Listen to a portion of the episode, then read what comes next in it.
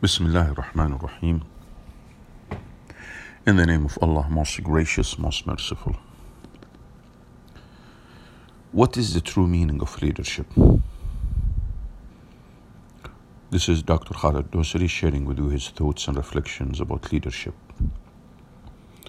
Now, of course, lots of you have attended lots of workshops and courses and studied about leadership and seen some of the leaders, so-called leaders, and some of the people who are hollow leaders, and some people who are really transformative leaders. And all these words are thrown at us, and we don't know really what is or what the true meaning of leadership is. Now, I've been in the position of leadership practically more than just theorizing. And I've lived the leadership, I've seen leadership, I've seen management, I've seen bad leaders, I've seen good leaders, I've seen, even though I would not attach leadership to bad leaders, but some, they say, it's all right to do that. But at the end of the day, what is the true meaning of leadership? Well, I will share with you my thought about it. I've just tweeted something regarding this, and I feel I need to emphasize my thoughts as I've experienced it practically, and I've lived with some people who claim to be leaders and some people who are the leader, but unfortunately they have not been given the space to really apply their leadership. Now remember, leadership is not just a position per se. Leadership, there is the positional leadership and there is the functional leadership.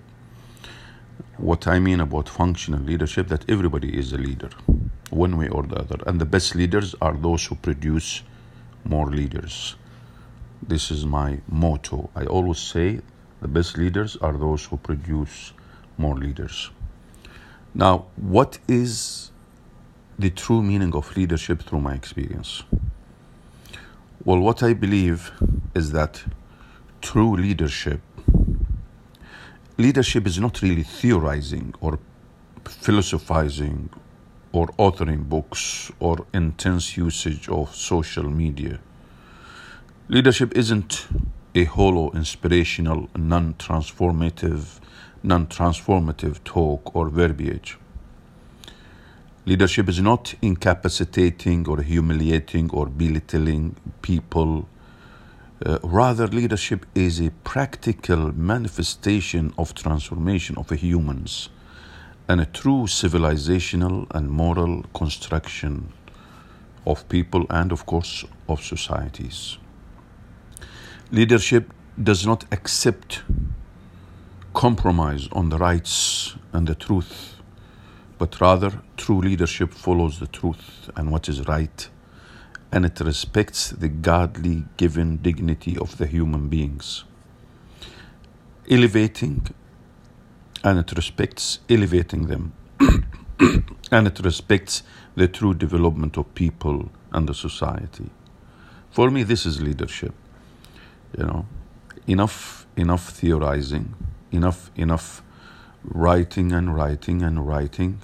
And when it comes to practical manifestation of leadership of those who are authors, supposedly, actually when they lead organizations, you could see that all the theories that they've been advocating, they go into the air, mostly. And I would love to see people more transformative, practical, constructive, and they know how to develop people, because at the end of the day, leadership is a relationship. Thank you. Take care, everybody. Assalamu alaikum. This is Dr. Khaled Al-Dosari from the MOM Saudi Arabia.